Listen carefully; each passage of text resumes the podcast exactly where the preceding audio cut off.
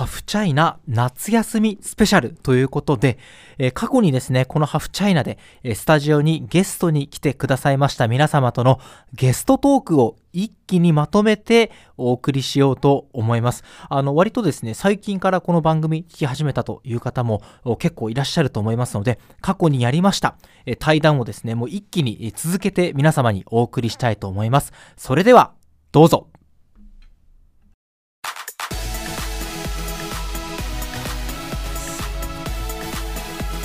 チャイナ5分でわかる中国ニュース。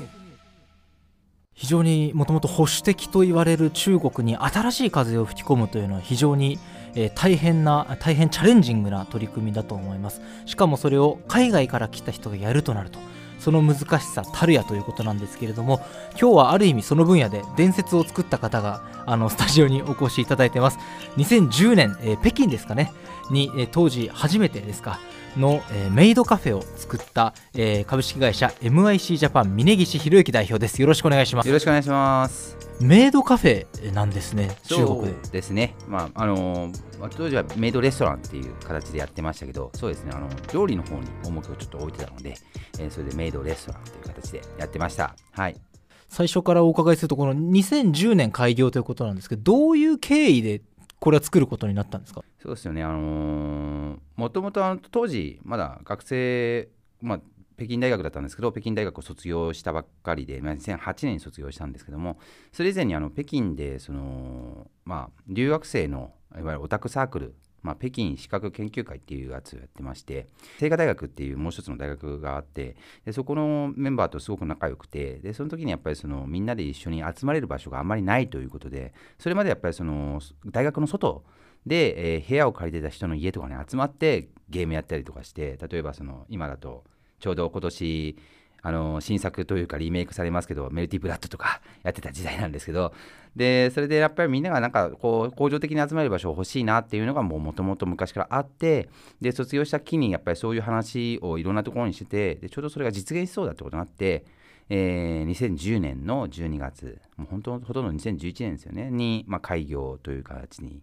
なりました。はい。そういう感じでメイド喫茶メイドレストランを作ることにしました。あのメイドメイド喫茶というと、まあ、このスタジオも秋葉原のすぐ近くで今撮ってるんですけれども、いはいはい。はいわゆるなんかメイド服を着たあの、まあ、方店員さんがいらっしゃってなんかオムライスにケチャップで書いてくれてみたいな一般的なイメージあると思うんですよ、はい。当時のその、まあ、店名屋根裏うん。はどういうスタイルのお店だったんですか、そうですねまさにその形でただ僕らの場合はオムライスもやってましたけど同時にあのお好み焼きをやってたんですね。まあ大きな鉄板がある部屋あの場所だったんでその鉄板をちょっと利用して、まあ、お好み焼き強風のお好み焼きやろうも一緒にやろうということで。でおあのオムライスも鉄板で作って出してたんですよね。なんていうのかなオムライスに絵を描くっていうのはあの一番最初はねあの私の方でみんなにこういうふうにやってねってお願いしてたんですけど、まあ、開業から一定期間経ち始めてみんなやっぱりその認認知し始めてで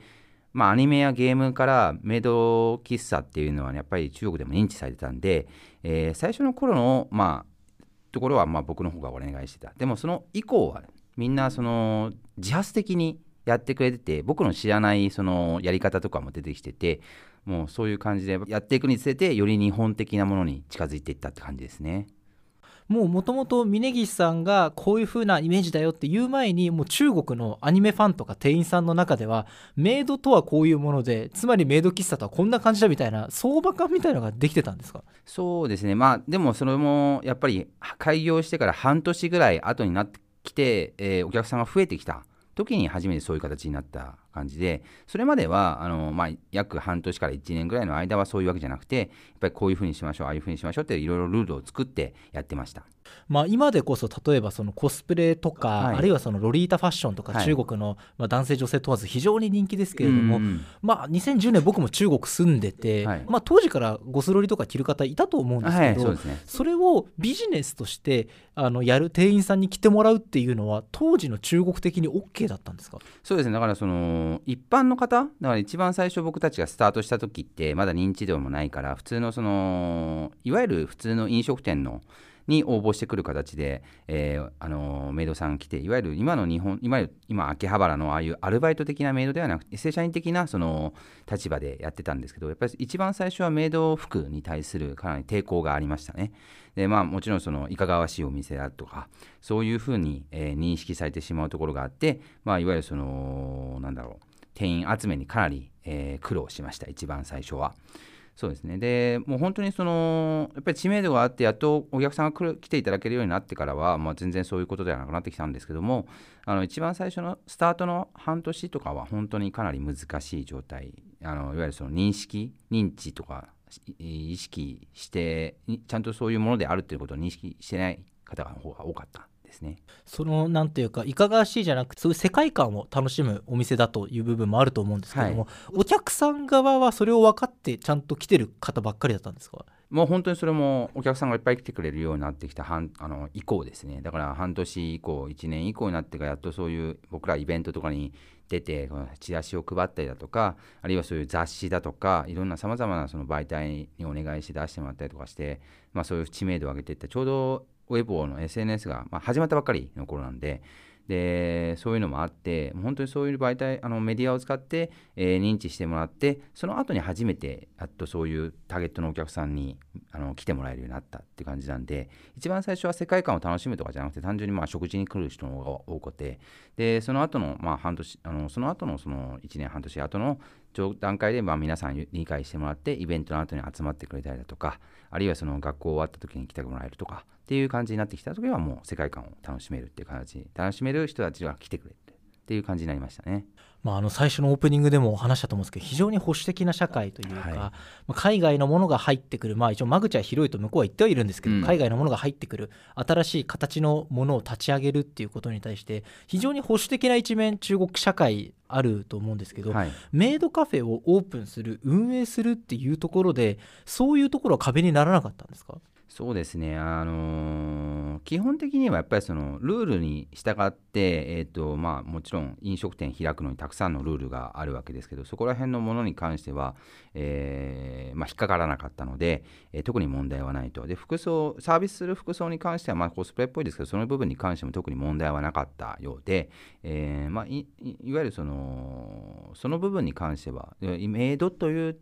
テーマでやることに関してはいわゆる政治的なものはなかったんですね。でも逆にその、まあ、一般の方々その来店していただける方々もその一般の方々でさえもその部分に関しては特に疑問はなかったみたいで。うん、そうなんですよ。だからその単純にそのまあ飲食店として。でその時の服装がちょっと特殊なものであるというだけの。で僕らもそのメイド喫茶の服に関してはあの肌をあんまり露出させてなかったんですね。まあそれは単純に僕の趣味なんですけど。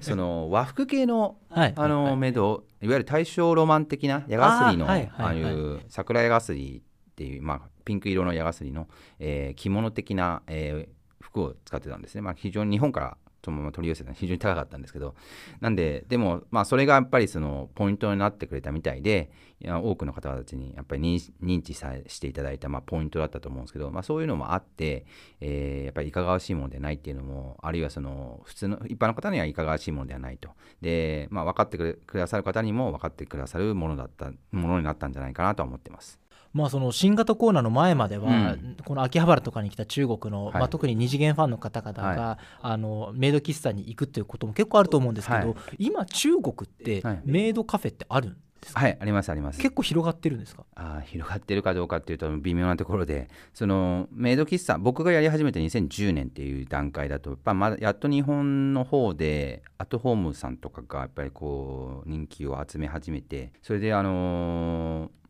まあ少しずつそのそういうチェーン店だったり大きなお店がま構え始められた頃だと思うんですね。で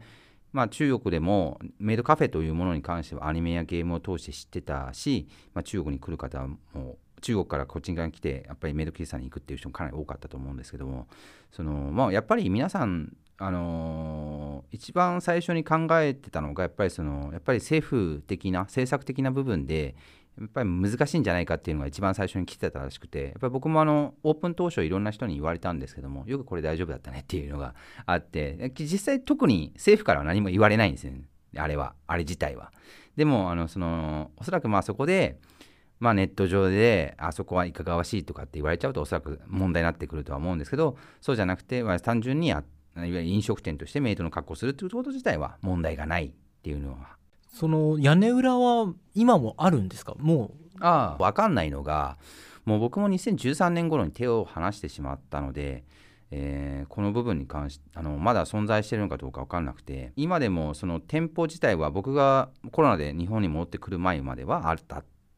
とは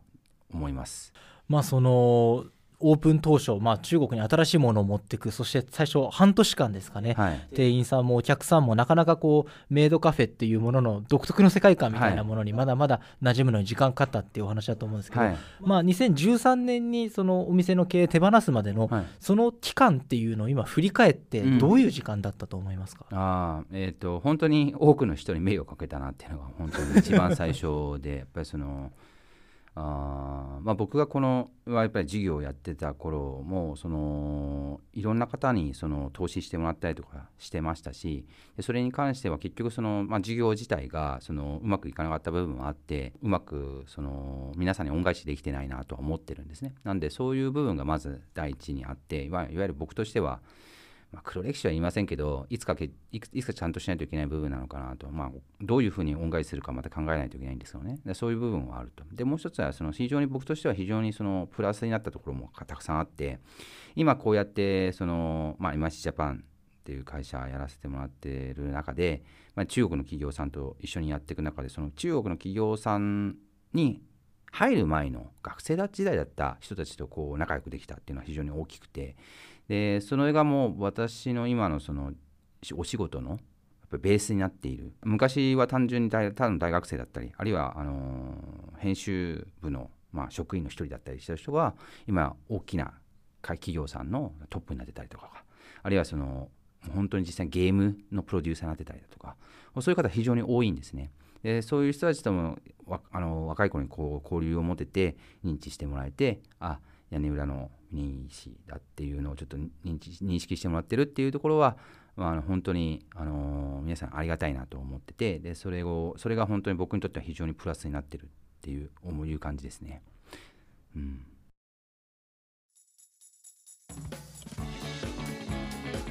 すごく濃密な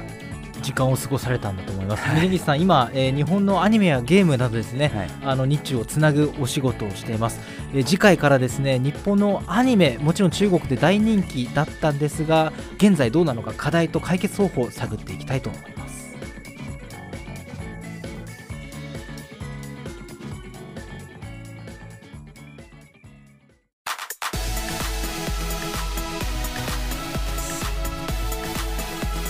チャイナ5分でわかる中国ニュース。私2010年と11年中国に住んで暮らしていたんですけれどもまあ同年代当時の20代ぐらいの人たちで日本のアニメ見ていない人を探そうが難しかったです「スラムダンクワンピースナルトえー野球は中国一般的じゃないですけどタッチ見てる方とかやっぱ多かったんですけどあの小さい頃は「えークレヨンしんちゃん」えーちびまる子ちゃん等々です、えーそうした日本アニメの存在感今中国でもしかしたら落ちかけているかもしれない、えーこれ結構日本にとってもですね非常に大きなダメージになるんじゃないかなと僕は思ってます、えー今日はその原因と解決策これから探っていこうと思います、えーゲストに MIC ジャパン峯岸博之代表です。よろしくお願いします。よろしくお願いします。早速ですけどもともと例えば多分中国アニメの中中国の中で日本アニメのまあ金字塔っていうと結構「スラムダンクって大きいと思うんですけど、はい、今「スラムダンク級の日本のアニメって中国にあったりするんですか？やっぱり「スラムダンクってすごい特殊なところがそのもちろん今でも今でも日本のいや日本の作品って、えー、と中国ではオタクっていう分類っていうのが社会的に存在しないっていうのがまあ特殊なところでいわゆるその皆さん分け隔てなく見てるっていうところがありますよね。あのドドラマみたいな感じで見てるっていう感じなんですよね。で「スラムダンクってまさにそれもそれをだあのそれを代表するような形でそのアニメだからっていう見方をせずに本当にドラマの一種として一般の方も見てたしその、まあ、将来オタクになる人たちも見てたし、まあ、オタクだった人たちも見てたっていう感じででその、ね、NBA に行くヤオミンっていうすごい有名な背のめっちゃ高いめっちゃでかい方、ですよね。がいらっしゃるんですけどその方も見てたっていうことを言ってるだけあってやっぱスラムダンクって非常に大きな作品だったってことですよね。で、それあと、その、今までと違って、スラムダンクってやっぱりそのテレビで放送されたっていうところが非常に大きくて、まあ、どういう経緯で中国のテレビで放送されたかは、まあ、まあ、いろいろあるんですけども、そのそれでも一応に、中国のテレビで放送されたっていう部分が非常に大きくて、で、それがその、やっぱりその、一般の方々にも認知されているっていう、すごい大きなポイントだと思うんですよね。そういう意味では、2006年頃に、もう中国の、中国でテレビアニメのね、海外のテレビアニメの地上波放放送が規制されてしまっている。で、そういう意味ではテレビという媒体で見ることができないんですね、海外のアニメを。でその後、スラムダンクだとか、他の作品のように、あのー、地上波で見ることができないので、やっぱり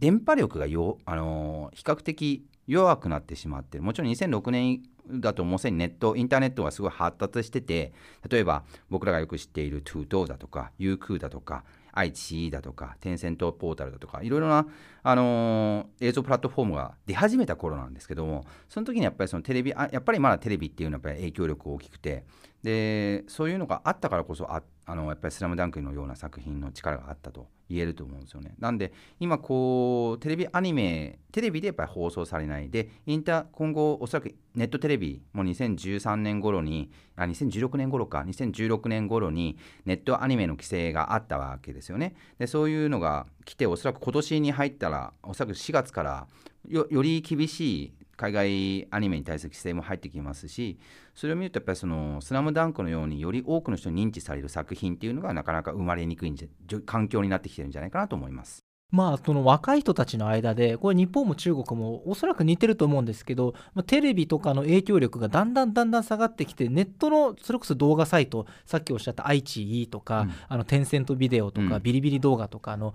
影響力がどんどんどんどん増してる状況にはあると思うんですね。はい、ネットでそういうものがガッと人気になって、若い人たちにそのアニメが人気になるっていうことは起こり得るんですか？もうすでに起こってて、例えば、まあ、一番有名な2013年の進撃の巨人ですよね。あ確かにそうですね。進撃の巨人は当時やっぱ分かりやすいどこまでやっぱりみんながそのに熱中してるかって分かりやすいのはやっぱりイベントでしてでやっぱり2013年の頃のイベントをの写真を振り返るとほとんどが進撃の調査兵団のコスプレなんですよ。なるほど、リヴァイ兵長とか。リヴァイ兵長とか、もう全員調査兵団。全員調査兵団。腰につけてるんですよ、立体機動装置を。立体機動装置を。腰につけて、あの、心臓に捧げようの服を着てるわけですよ。自由の翼を身につけてるわけですよ。なので、そういう状態だったわけですよね。まあ、例えばあのこれ年代によって違ってて例えばちょっと前だとリゼロのレムだとかあのあるいはちょっと前だと小林さん小林さんちのメイドラゴンの、あのー、そのうちの一人のキャラクターだったとかそういう流れがあってちゃんとそのその年その年のそのやっぱり流行っていうのが見れ見れるんですよねイベントっていうのは。そういう意味では2013年のもう「進撃の巨人」は異常でした。全員「進撃の巨人」全員「進撃の巨人」っていう状態があったんでもう本当にそれはいわゆるその、まあ、あくまでもですよ。オタクっていうかイベントに来るやっぱりコアな人たちの中だったかもしれませんけどそれでやっぱりそれ全体に及ぼした影響という意味では「進撃の巨人」っていうのは相当の力を持っていたと言えるでしょうね。今あの2021年現在で見ると、まあ、中国産のアニメとかもすごく盛り上がってきてい。る段階だと思うんです、はい、それと比べて日本の影響力っていうのは相対的に今どうなってるんですか？あ。なかなかこれ、あのー、視聴者の層が違ってきてる、はい、いわゆる今までは、まあ、そのアニメを見るっていうのがみんないわゆるドラマとして見てたいわゆる一般的なそのジャンルの一つとして、えー、受け入れられていた一般大衆が見ていたものだったのが少しずつジャンルこの10年20年かけてやっぱりジャンルがどんどん分細分化されてきている。やっぱりその特撮を見る人、えー、萌えアニメ系を見る人あるいはその別のジャンルを見る人ってこうどんどん変わってきてるわけですよね。でそれがどんどん細分化してきてやっぱりそういうそれがやっぱり分かるのがそのいわゆる掲示板、僕らが言うフォーラムっていう場所ですよね。で昔からもちろんギャルゲー専門のフォーラム特撮専門のフォーラムってあったわけですけどそれはあくまでもコアな人たちが中でそあのケンケンガクガクしててこれはどうだあれはこれだっていうのを話をしてた。でそういう中でみんながそこから知識を得てどうこうってなってたんですけど今フォーラムっていうのが少しずつ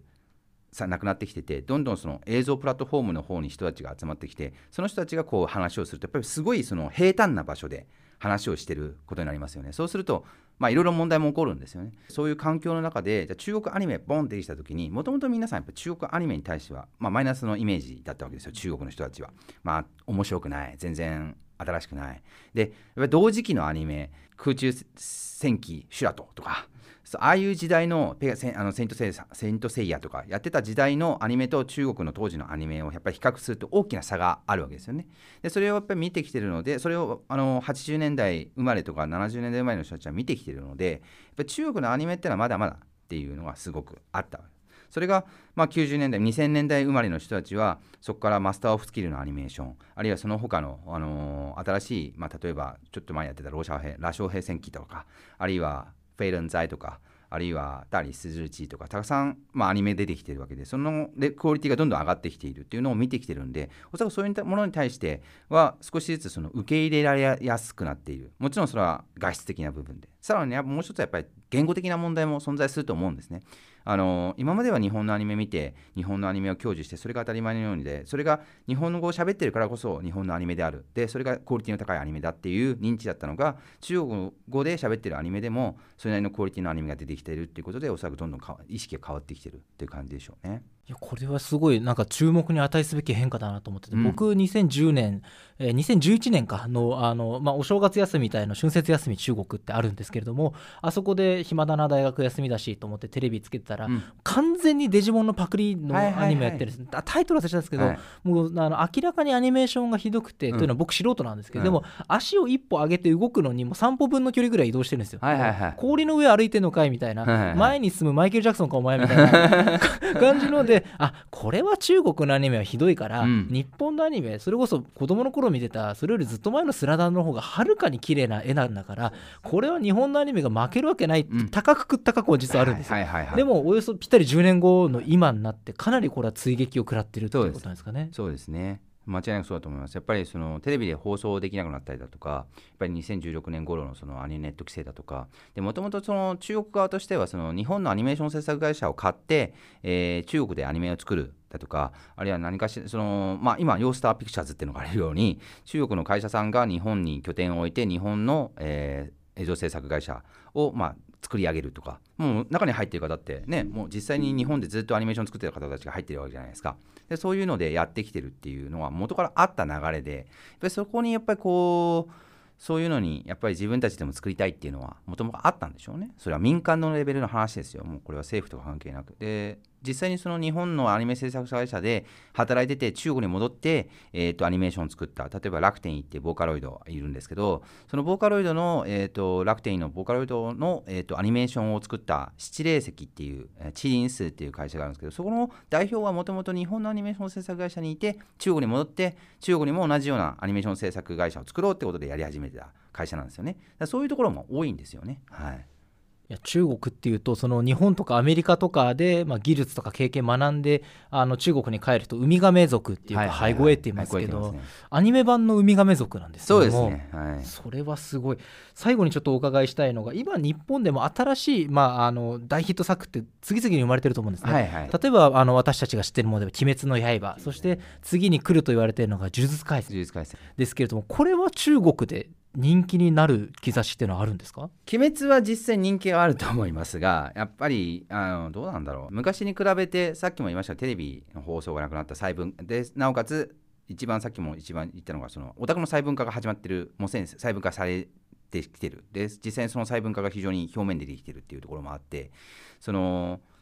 今まではその一つのフォーラム雑誌あるいはなんテレビみたいなその一箇所の情報を取ってそこから判断をするそれに追従するっていう形だったのがより皆さん自分たちで選択するようになったじゃあ自分たちで選択するようになったってなると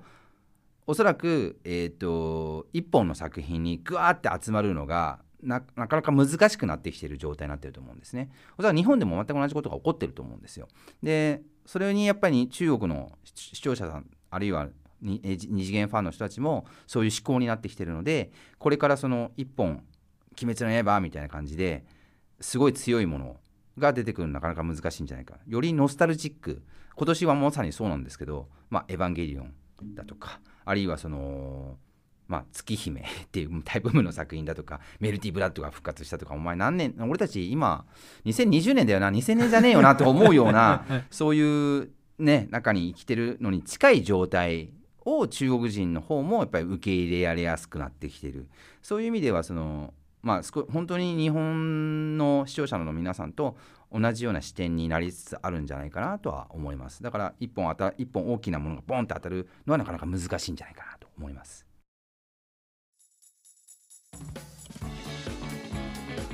より複雑さを増して、まあ、なかなかね参入障壁も決して低くないと思う中国市場なんですけれども次回峯岸さんお迎えしての最後の回なんですけれどもそれでも日本のアニメ中国で勝つためにはあるいは出ていく意味はどういうところにあるのかというところを考えていきたいと思います。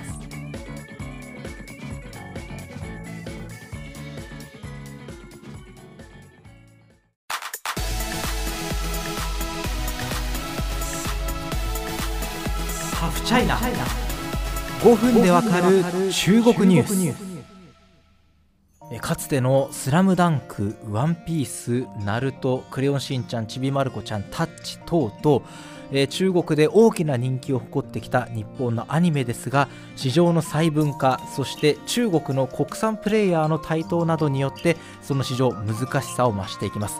それでも日本のアニメ中国で存在感を放つその理由は何なのか放つべき理由は何なのかということを考えていきたいと思います。スタジオ今日3回目でございます。MYC ジャパン峯岸博之代表です。よろしくお願いします。よろしくお願いします。あのいきなり暗い話に入るんですけど、はいはい。あのー、まあ、これ作品名出しちゃって大丈夫な番組だと思うんですけど、はい、日本のその人気な作品が結構中国で炎上する事件が結構続いてると思うんですね。はい、そうですね。あのまあ、僕のヒーローアカデミア、ジャンプの僕大好きな漫画なんですあとは無色転生、ナロー系小説ですかね、はい、は。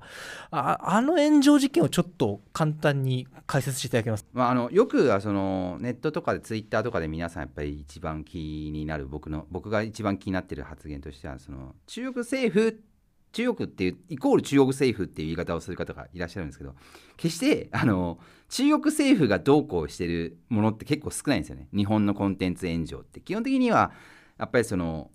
民間の視聴者の皆さんが皆さんが視聴者の皆さんがそのクレームを入れて中国の政府の関係機関にクレームを入れてそれが炎上するっていうパターンが結構多いんですよね。ヒロアカもそしてホロライブもで最近やった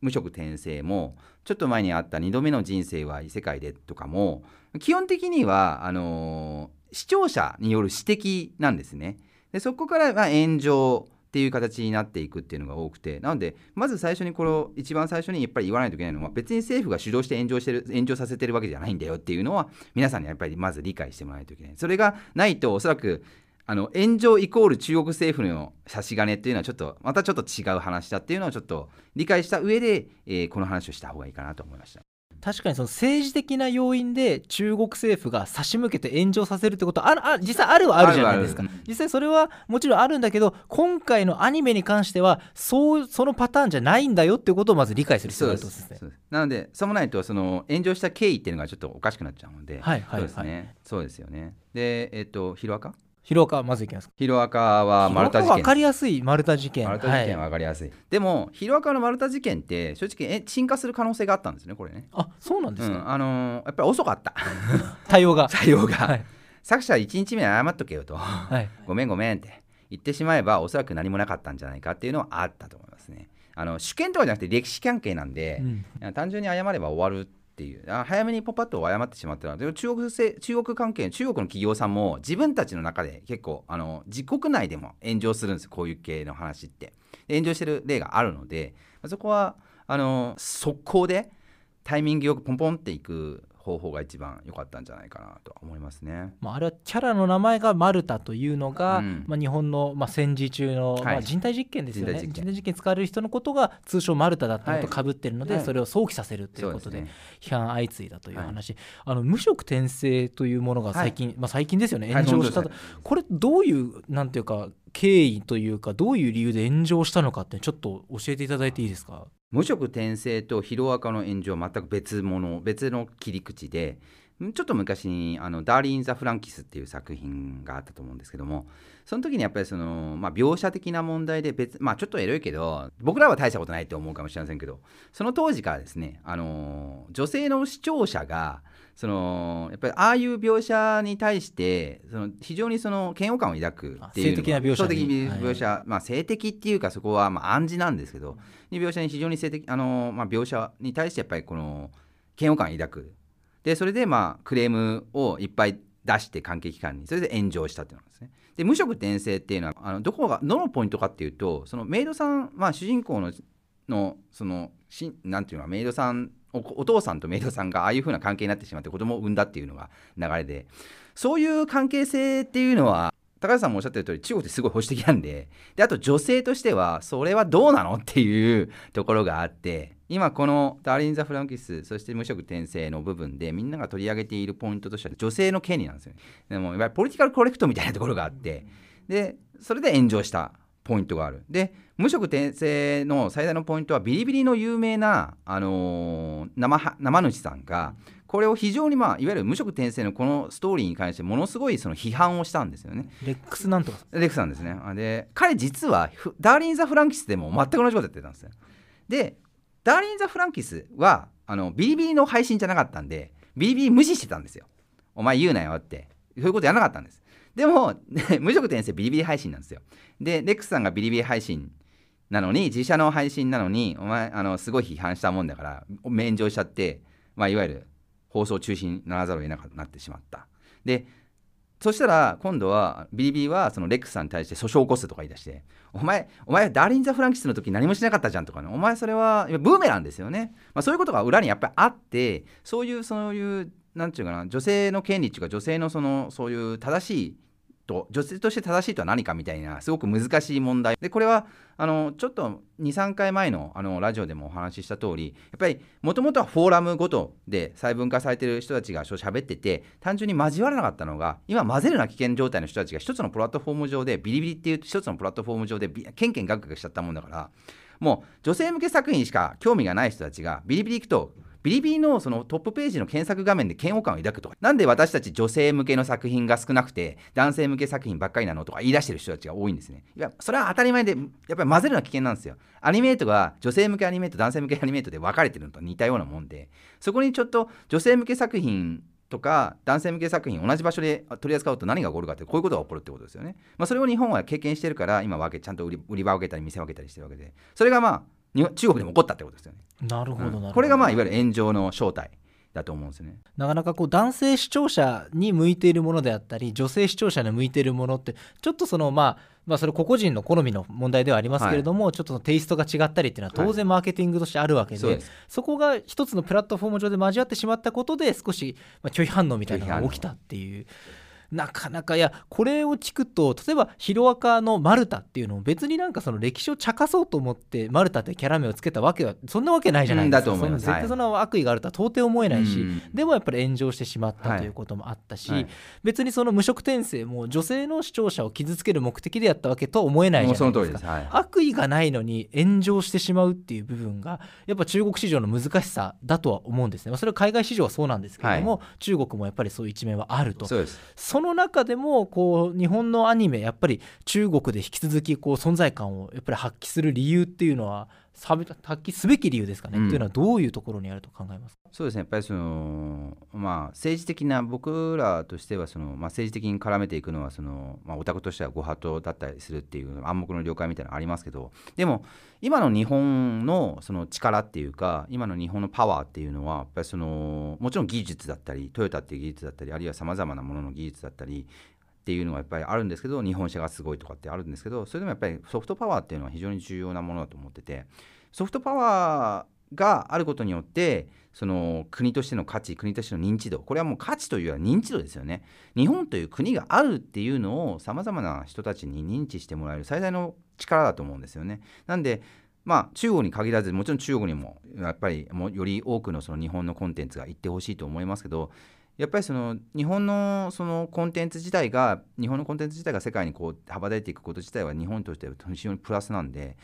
でそれが僕たちの仕事だったり僕たちの生活環境だったりより多くの方が日本に来てくれるより多くの方が日本に学びに来てくれるとかいろいろさまざまなプラスな面があるんでぜひやっぱりその日本のソフトパワーがその中国とかあるいはその他の国々にこう行ってほしいなというのはあのそこは非常に大きなメリットになっていくんじゃないかなと思いますね。いや私も取材で中国人の方はもちろんですけど東南アジアの方とかとお話しすることもあるんですけど、やっぱ彼らと話すとアメリカで働こうかと思ってたとか、4カ国語喋れます。シンガポールの会社からオファー来てました、うんい。やそっち行けばええやんって思ってななんで なんでこんなとこ来ちゃったのっと聞いちゃうんですけどいやいや あのアニメが好きだからって、うん。子供の頃からずっと見てた日本で暮らしたいです、はい。みたいなことを言ってて本当にありがたいなって気持ちにもなりますしアニメきっかけで興味持って海外旅行日本に来てくれて、うん。で実際中国の人ってたくさん日本に来るように2014年5年ぐらいからなりましたけどそこはやっぱ日本に対する感情って少し良くなってきてるんですよね。ねね。あの生の日本を見て、はい。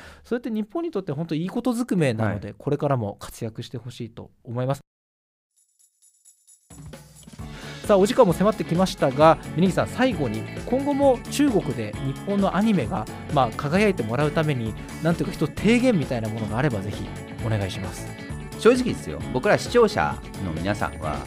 えーっとやることは非常に少ないんですけどでも一つだけは一つだけやっぱりみんなに知ってもらいたいのがその中国で炎上したからって絶対政府が絡んでるとは限らないっていうのをまず皆さん覚えていてほしいのと